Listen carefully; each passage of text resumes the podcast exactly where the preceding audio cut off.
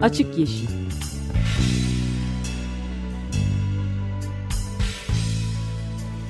Hayatın, politikanın ve sokağın çevre ekoloji gündemi.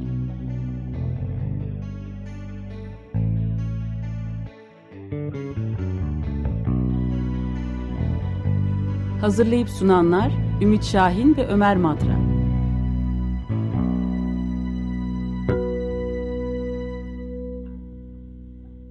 ...95.0 Açık Radyo'da Açık Yeşil başlıyor. Benim İç Şahin.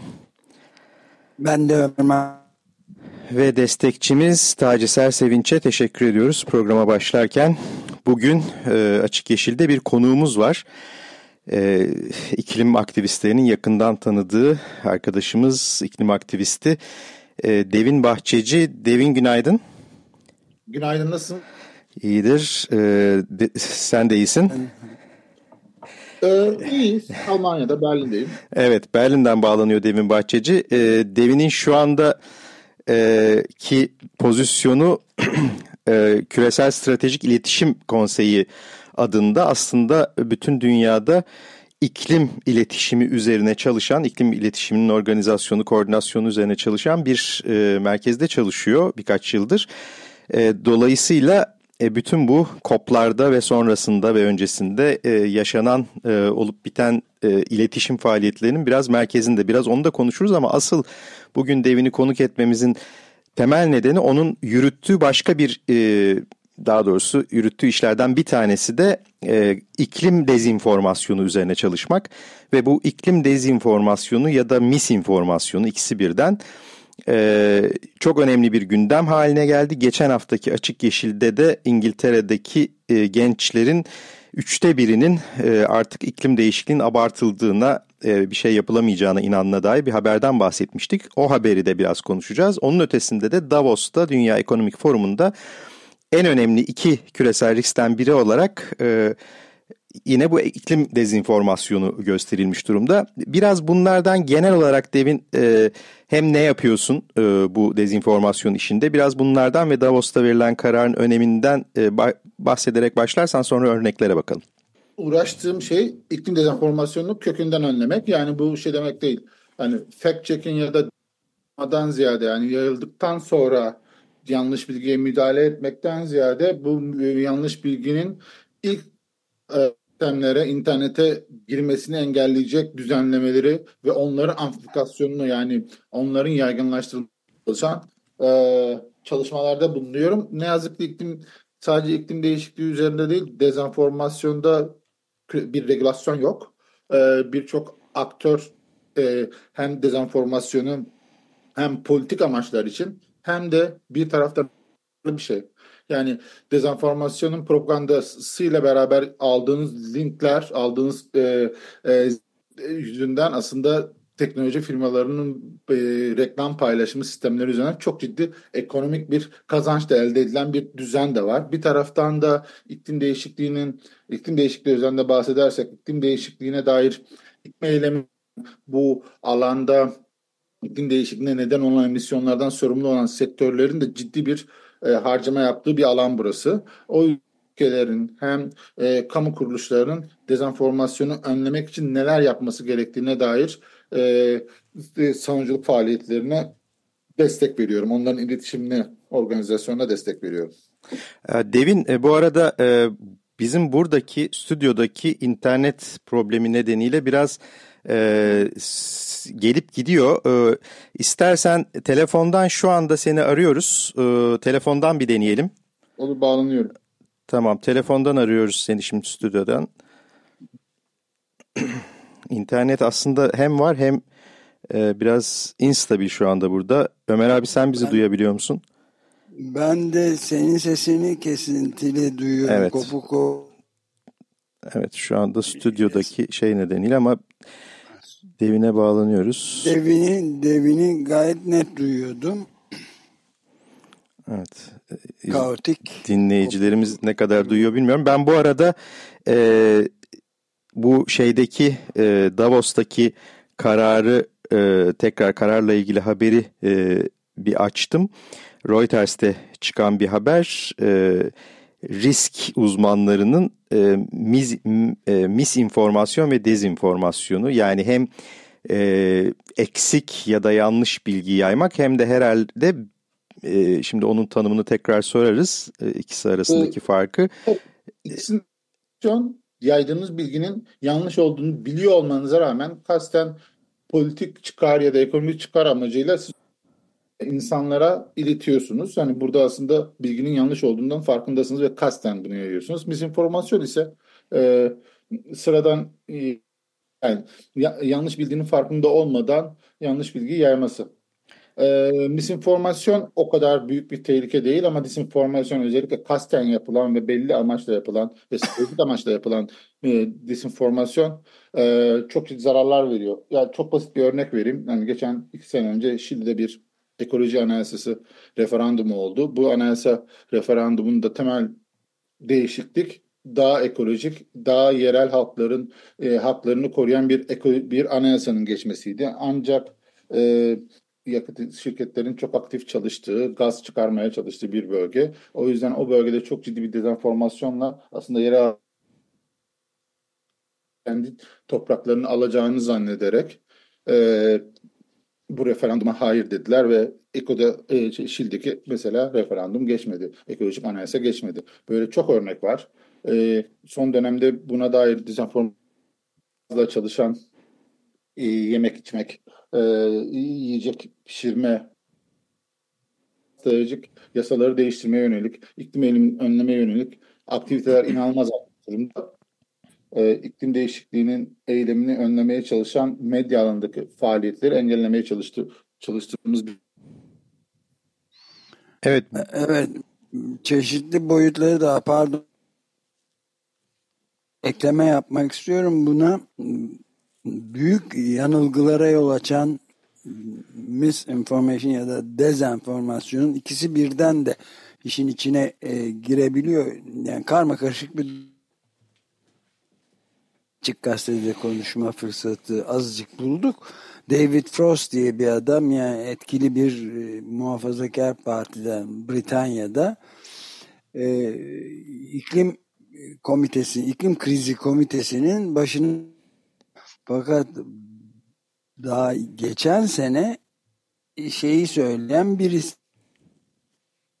yükselen sıcaklıkların, hava sıcaklıklarının e, küresel açısından yani iklim krizi yüzünden yükselen sıcaklıkların aslında yararlı olduğunu söyleyen biri.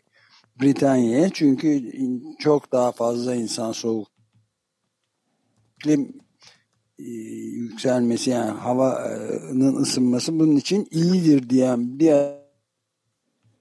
başına getiren bir yönetimden duyulabiliyor mu? Bir hayli kesintili. Kesintili, kesintili, kesintili. Ben şu an Beni şu an duyabiliyor musunuz? Evet şu anda duyuyoruz seni demin.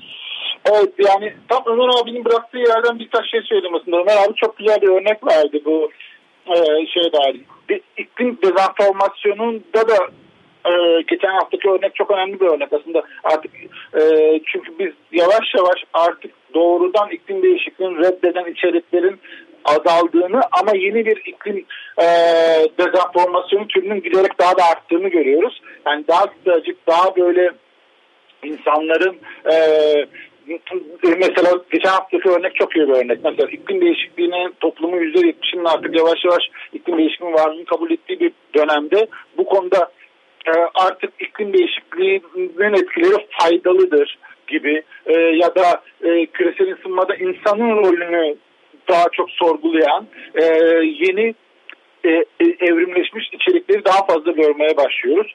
E, bir taraftan iklim değişikliğine doğrudan saldırmak yerine iklim değişikliğini ne dair eyleme geçmemizin gerektiğini savunan iklim liderlerine çok ciddi saldırılar görüyoruz. Greta'ya Almanya'da olan saldırıları son birkaç ayda hep beraber görüyoruz zaten ama bu sadece Greta'ya değil tüm IPCC mesela geçen sene yapılan bir çalışma yüzden fazla IPCC raporu yazarıyla yapılan bir çalışma bu hep hemen hemen yüzde doksanının e, internet ortamında harassment'a yani e, saldırıya uğradığını, tacize uğradığını e, ortaya koyuyor mesela. Bu tür daha çok böyle e, daha granüler seviyede, daha mikro seviyede değişen bir e, iklim e, dezenformasyon içeriğiyle karşı karşıyayız tüm dünyada. Peki bu geçen hafta çıkan habere biraz daha dönersek galiba o haberin e, yaygınlaştırılmasında senin de sizin de rolünüz olmuş değil mi? E, sizin programın. E, bu e, haberin içeriğinde benim en çok ilgimi çeken e, birkaç şey var ama bir tanesi neden e, bu yaş yani 13-17 yaş? Neden özellikle bu grup ya da özellikle bu grup gençler mi gerçekten bu e, dezinformasyona çok açık? E, öyleyse neden? Yoksa bütün yaş grupları mı?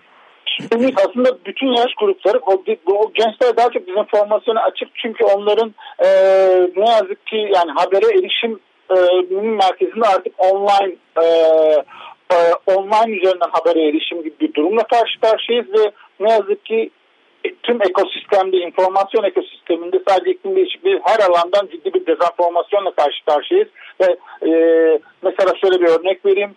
E, Google yüzde toplumun yüzde yetmişi Google e, Search Engine'de arama motorunda çıkan haberlere güveniyor. Ama mesela iklim değişikliğine dair COP sırasında arama yaptığımızda en tepede çıkan içerikler Shell'in ya da e, reklamlarıydı mesela. E, böyle olunca düzenli olarak siz düzenli olarak böyle popülist sizin duygularınıza hitap eden e, bir taraftan da günlük hayatta yaşadığınız sorunlarla doğru olmayan bağlantılar kuran içerikler görünce iklim değişikliği ilgili ne yazık ki e, bir kere inandığınız bu dezenformasyona o kuyudan çıkmak inanılmaz zor oluyor. Bir de Ümit şöyle bir şey var. İngiltere'deki o araştırmadan bahsettim ama dünyada da şöyle bir durum var.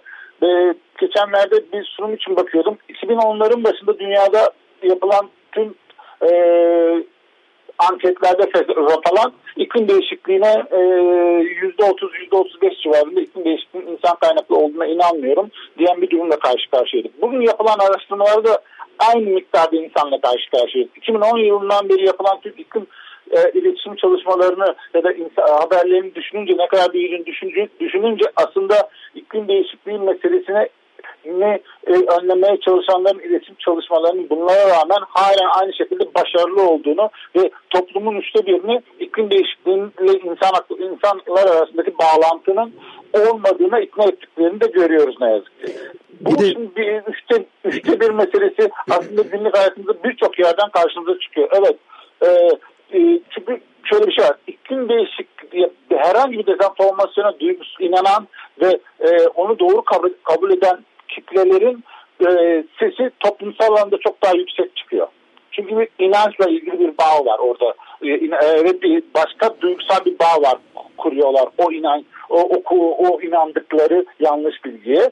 E, bu da birçok yerde e, mikro düzeyde iklim eylemine dair yapılan e, tüm çabaları sektöre uğratıyor ne yazık ki. Şimdi bu e, şey e, ya mesela aşı karşıtlığı gibi ya da işte chemtrails meselesi gibi daha böyle e, komplo teorisyenliğine yakın konular e, olsa emin değilim üçte bir çıkar mıydı? Ama burada e, yanlış anlamadıysam işte temi, iklim değişikliği var ama işte temiz enerji dediğiniz şey aslında çok zor. Aslında hiç de bir işe yaramıyor. Çalışmıyor zaten bunlar. İşte rüzgar esmiyor, güneş bilmem ne falan. Bu tarz bir e, propagandanın işte iklim bilimcilerin aslında güvenilmez insanlar olduğu ya da bunların kendi çıkarlarını gözettiğine dair yani kimseye güvenmeyin size söylenen her şeyden şüphe duyun falan gibi bir tersten şey işletildiği gibi bir izlenim edindim ben bu araştırmanın sonuçlarından. Buradan şunu sormak istiyorum. Bu içerikler gerçekten böyle e, belli merkezlerden yönlendirilen içerikler mi? Yani bu yani, 90'lardaki e, işte Exxon Mobil'in yaptığı tarzda bir işlemi karşı karşıyayız yoksa yoksa bu aşırı sağın e, kanallarıyla falan mı daha çok yayılıyor? Ar arada nasıl bir şey, fark var? İki, ikisinde de var. Yani çok, çok ciddi bir organize organize olarak organize bir şekilde içeriklerin değiştiğinin farkındayız. Tam da dediğin şey gibi. Artık insanlar kom iklim değişikliğine dair iklim değişikliği yoktur şeklinde yüzeysel komplo teorilerine inanmadıkları için tam da senin söylediğin gibi iklim, e, bilim insanları güvenilmezdir. İklim değişikliği ülkemize de, de, hava durumunu daha da iyileştirecek. İnsanlar iklim eylemini abartarak başka baskılar kuruyor. İşte mesela İngiltere'de geçen sene en yoğun olan komplovari iklim teorisi 15 dakikalık şehirler kurulacak. İnsanlar 15 dakikalık küçük şehirlerde e, iklim değişikliği yüzünden dışarı çıkamayacaklar. Covid ile birleştirmişlerdi bunu mesela. Hmm. Covid lockdown'la birleştirmişlerdi. Bunların bunlarda çok içerikler evolve oluyor dediğim gibi ve bunların hepsinde bir şey göre yani tabii ki şey çok zor. Doğrudan bunu kim koydu ilk? İlk taş kim kuyu attığı bulmak çok zor ama biz birçok örnek gördük. Mesela COP sırasında bot Twitter accountlarının e, belli e, kurumların imajını e, imajını yeşil tutmak için sürekli olarak içerik ürettiğini gördük.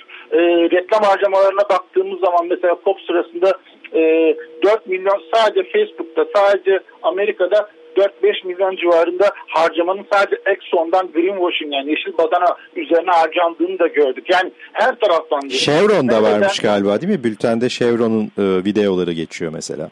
Chevron'un videoları her tarafta dolaşıyor. Yani mesela çok basit bir örnek vereyim size. 2000 e, son Biden'ın seçildiği dönemde Facebook herkese biz politik e, reklamları yasaklıyoruz, izin vermiyoruz diye propaganda yaparken 5 e, tane büyük fosil yakıt şirketinin seçimden bir ay önce başlayarak reklamlarını 100 kat arttırdığına dair veriler gördük mesela. Ve bu reklamların hepsi aslında bu şirketlerin ekonomiye geleceğe faydalı olduğunu, bu şirketlerin desteklerinin e, bu şirketlerin korunması gerektiğine dair imaj çalışmalarıydı. Bunların hepsinin aslında politik karar alma mekanizmasını e, engellemeye yönelik dolaylı ve e, doğrudan e, medya alandaki faaliyetler olarak görüyoruz. Yani mesela fosil yakıt şirketlerinin temel faaliyetlerini iklim değişikliği için duyurmamız gerekiyor ve onlarla enerji alanda bir mücadele alanımız var. Dezenformasyon meselesi ise bu şirketlerin e, havayolu şirketlerine dahil edebilirsiniz. İklim değişikliğini alevlendiren, hizmette olan tüm şirketlerin toplumsal algıyı e, kendi çıkarlarına dair manipüle etmek için kullandıkları bir e, yöntem bu. O yüzden aslında hem enerjide bir mücadele halimiz nasıl varsa medya, medya ekosistemi içinde de bu bu ekiplerle mücadele etmek zorundayız. Yoksa karar alma mekanizmalarının inanılmaz tıkayan bir süreçten bahsediyoruz.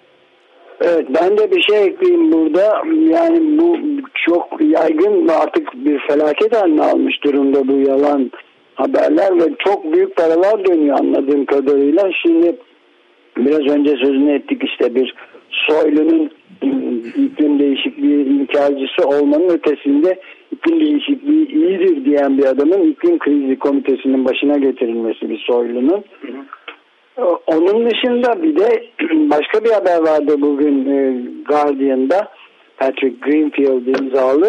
Karbon e, telafi mekanizmaları var ya meşhur işte. Karbon offset mi telafi mi diyeceğiz ona ee, yani e, mutfaktaki kullanılan gaz gaz ocaklarındaki şeyin karbon offsetlerinin iklime yararını bin yüzde bin abartıldığı ortaya çıkmış bir araştırmayla. Yani ne diyeceğini bilemediği durumlar var insanın. Ee, ya, ya bu dezenformasyon yanlış bilgi meselesi evet medya üzerinden çok konuşuyoruz ama mesela İngiltere'de bu sabah yürüttüğüm şeylerde vardır. Avrupa Birliği yeni bir direktif geçirdi. Yeşil badana hakkında.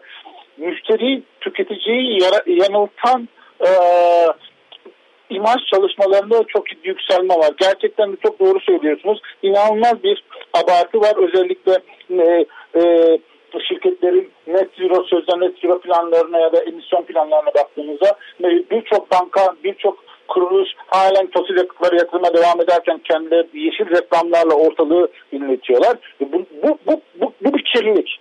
Nasıl karbon bir kirlilikse ve tüm e, atmosferimizi, tüm hayatı tehdit ediyorsa aynı şekilde medyada ne yazık ki başta fosil yakıt şirketleri ve e, iklim değişikliğinden çıkar elde eden şirketler olmak üzere tüm grupların ekonomik ciddi yatırımlarıyla reklamlar üzerinden ya da doğrudan lobi faaliyetleri üzerinden yaptığı harcamalarla inanılmaz bir infodemikle karşı karşıyayız. İnanılmaz bir kirlilik var.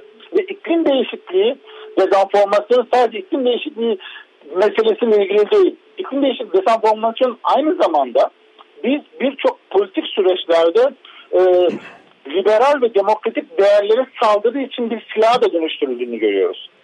Yani e, elitist konspirasi, elitist e, teoriler etrafında iklim değişikliğinin insanların e, günümüzde yaşadığımız korkularına hitap ederek o insanların aslında politik olarak yanlış tercihler makro kararlarda, iklim değişikliği dışındaki kararlarda yanlış tercihler yapmaları için kullanıldığını da görüyoruz. Ee, ve bir taraftan da şöyle şeyler de görüyoruz. İklim dezenformasyonu yayan insanlara baktığımız zaman bir taraftan eğer kadın hakları ile ilgili bir gündem popülerse bu insanların kadın haklarına dair e, dezenformasyon yaydığını. Barışla ilgili bir tartışma popülerse o konuda dezenformasyon yaydıklarını falan görüyoruz ve inanılmaz bir şekilde köreltiyor. E, iki sene önce e, Influence Map'in yaptığı çok ilginç bir araştırma vardı. Bu ekipler bazı e, test Facebook e, hesapları açtılar ve bu hesaplar öncelikle gidip sadece iklim dezenformasyonu yanan grupları grupları like ettiler. Yani be, beğeni attılar ve bu beğeninden sonra Facebook hangi önerileri yapıyor bu insanlara?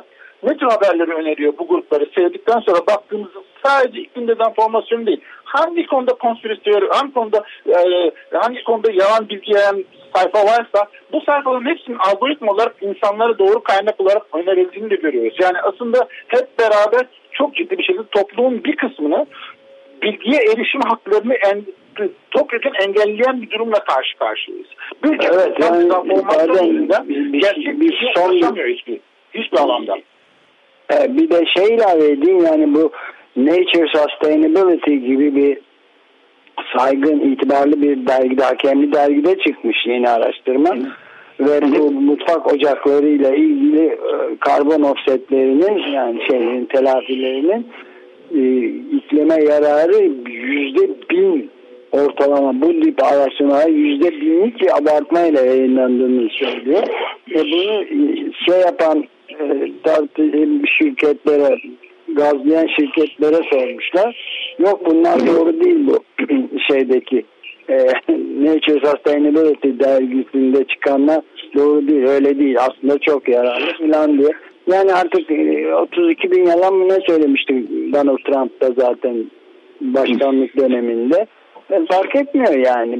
Tamamen bunun üzerine yeni bir dünyada yaşıyoruz yani. Bir de şeyi soracağım Devin. E, bu fake Twitter blonde ne demek? Efendim pardon. Bu fake, fake Twitter sarışınları diye bir şey var. Yani sahte Twitter sarışınları diye bir kavram var. Bu ne demek? Ha, e, şöyle bir şey var. Son bir buçuk yılda e, AI'ın yani artificial yapay zekanın gelişmesiyle beraber e, yeni bir bot e, taktiğiyle karşı karşıyayız. Bu bot taktiğin iklim meselesinde gördük. Bot dedin değil mi? Eğer yani, yapay ze zekayla e, e, üretilmiş sarışın kadın fotoğraflarının olduğu bir sürü böyle hesaplar e, çıkmaya başladı. Ve bu hesaplar e, belli grupların e, e, paylaştığı yanlış bilgi yaygınlaştırıyor. Yaygınlaştırıyor. Bunlar gerçek in- Mesela, peki bu, bu hesaplar gerçek insanlara mı ait? Hayır. Artificial e, intelligence, yapay zeka, zeka ile üretilmiş karakterler bunlar. Ha, hesaplar da yapay zeka yani. Tabii tabii. Hesap yani biz mesela e, Open Democracy geçen sene mesela e, tam COP'tan önce e, yaklaşık yüzün üzerinde hesabın e, birbirine böyle benzeyen e, sarışın batılı görünen kadınların yoğun olduğu yüzün üzerinde hesabın organize bir şekilde e, Birleşik Arap Emirlikleri'nin ne, ne kadar yeşil olduğunu, ne kadar iklim dostu olduğunu teşvik eden mesajları o düzenli bir şekilde paylaştığını gördük. Ve bu mesaj aslında mesajları paylaştıktan sonra e, birkaç örneği toparlayarak baktığımızda aslında inanılmaz bir korelasyon ve hesapların hiçbirinin gerçek insanlara ait olmadığını, e, çok yakın zamanda kurulduğunu fark ettik mesela. Ve biz sadece 100 tanesini bulabildik. Yani e, ne yazık ki yapay zeka ile beraber mesaj için otantikliği de inanılmaz yükselebildiği için e, hangi info, hangi hesabın e, böyle fake hesap olduğunu bulmak da imkansız. Ve son birkaç yılda özellikle Twitter'ın el değiştirmesiyle beraber de artan bir şekilde teknoloji firmaları artık sivil toplum kuruluşlarına, akademisyenleri e, içeriklerini yani datayı paylaşmıyorlar. Daha az data paylaşıyorlar. Bu yüzden de aslında bu, biz genellikle buzdağının tepesini çok detaylı olarak görebiliyoruz ama buzdağının altında neler döndüğünü, nasıl reklam anlaşmaları, nasıl ajanslar üzerinden ilerlediğini vesaire bulmak da biraz zor aslında. Burada çok ciddi bir şeffaflık sorunu da var teknoloji firmaları üzerinden. Bu yüzden de regülasyon önemli burada. Tartışma bunu regüle şu anda bir e, vahşi e, Texas gibi informasyon ekosistemi. Herkes istediği şeyi söylüyor ve kimse bunlardan sorumlu tutul, tutulmadığı bir düzenle karşı karşıyayız. İstediğiniz konuda reklam verebiliyorsunuz vesaire. O yüzden regülasyon artması gerektiğini düşünüyoruz. Biz TikTok konuda. mesela burada herhalde önemli bir e, platform değil mi? Çünkü e, şeylerin petrol şirketlerinin falan cirit atması anlamında e, özellikle gençlerin bu kadar etkilenmesinin e, nedenlerinden bir tanesi TikTok mu? Ee, tabii ki yani şöyle e, TikTok e, e, inanılmaz bir şekilde haber erişimde son bir yılda inanılmaz yükseldi ve biz mesela geçen e, e fashion e, moda influencerlarının e, e, bazı ajanslar tarafından COP sırasında TikTok'ta e, COP 28'in dünyayı kurtarmaya dair ne önemli adımlar attığına dair video olarak çekmek üzerine anlaşmalar yapıldığını ve bu insanların gençlere e, böyle videoları e, paylaştığını gördük mesela. E, gençler üzerinde TikTok üzerinden de etki var. Instagram üzerinden de çok ciddi etki var. Bir taraftan da aslında e, ne yazık ki e, gençlerin eriştiği haber kaynaklarında iklim değişikliği meselesini iletişimi düzgün yapan kaynak sayısı dedi. Onlara erişebilen kaynak sayısında da bir sorun var. Yani şöyle bir durum var. İklim değişikliğine dair doğru bilgiyi hemen hemen şu an her yerde çok rahatlıkla bulabiliyorsunuz.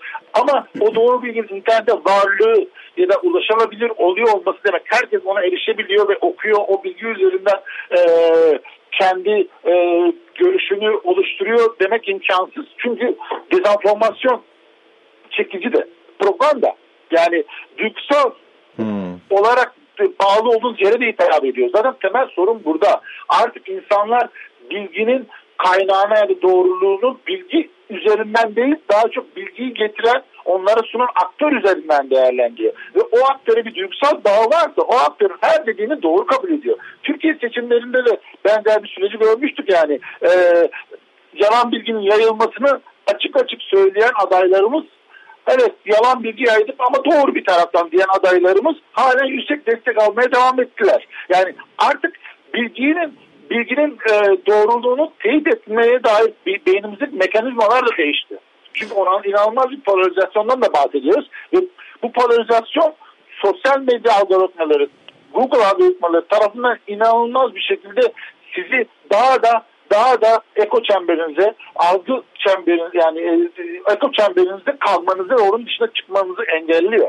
Ee, yani düzenli olarak ben mesela şeyi değiştiriyorum. Ee, Google'a e, e, Google Search yaparken, arama yaparken düzenli olarak kullandığım e, login olduğum account'u değiştirip bakıyorum. Arama sonuçlarına değişiklik var. İnanılmaz değişiklikler görüyorsunuz. Evet. Yani e, programın da sonuna geldik. Aslında çok fazla konuşacak şey e, daha yeni konuşurken ortaya çıktı. Belki bir program daha yaparız Devin. Evet evet bence de yani çok ben kendi payıma da çok yararlandım Devin'le bu konuşmada. Evet yani e, biraz baştan da bir e, teknik meseleler yüzünden zaman kaybettik. Evet. Bir tekrar buna devam ederiz mümkün olursa. E, son bir şey söyleyeceğim. E, burada hep bizim biraz da naif bir taraftan işte eğer e, bu hesaplar e, bu güçler bunu yapıyorsa biz de aynı aynı alanları kullanırız falan gibi bir şey var ama bu herhalde e, pek işe yarayan bir strateji değil. Şöyle Ümit şuradan bahsedeyim. Mesela çok, çok kısa alayım ama bitiriyoruz çünkü. Evet. Tabii ki. Çok strateji bir strateji değil. Çünkü bizim kapasite olarak harcayabileceğimiz ve e, yapabileceğimiz yatırımla bir fosil yakıt şirketinin kapasite olarak yapacağı yatırım arasında büyük fark var. Geçen sene Shell a, a, e, sadece ABD'de iletişim ve reklam çalışmalarına harcanması için 200 milyon dolarlık bir ihale, ihale açtı. Hmm. Bu boyutta bir ekonomik insentifle yayılan bir bilgiden bahsediyoruz. O yüzden bizim kökünde regülasyonla bu kurumları sorumlu yaparak bu bağlarını kesmemiz lazım. Bizim doğru bilgiyi üretip yaymakla e, mücadele edebilecek bir, bir şey yok, güç yok. Bir de son bir e, bitmeden önce şey yapayım detaylı olarak iklim dezenformasyonunda nasıl organizasyon organize atakların geldiğine dair sürekli bir kaynak bulmak isterseniz CERT diye bir kurum var. Climate Action Against Disinformation, Disinformation. İklim eylemi, e, iklim eylemi için e, e, dezenformasyonla mücadele edilen bir koalisyon. O koalisyon düzenli olarak 50 farklı örgütle beraber çalışarak düzenli bilgi üretiyor bu konuda. Onu da takip etmenizi öneririm. C-A-A-D e, aslında Evet, bu şekilde e, taranabilir. Çok teşekkürler Devin. E, buna Ben devam edelim. ederim. Devam edelim bu konuşmaya. E, Açık Yeşil'de bugün Devin Bahçeci ile e, birlikteydik. Berlin'den katıldığı programımıza Küresel Stratejik e, İletişim Konseyi'nden iklim kriziyle ilgili çalışan gelecek hafta görüşmek üzere. Hoşçakalın. Bay bay. Teşekkürler.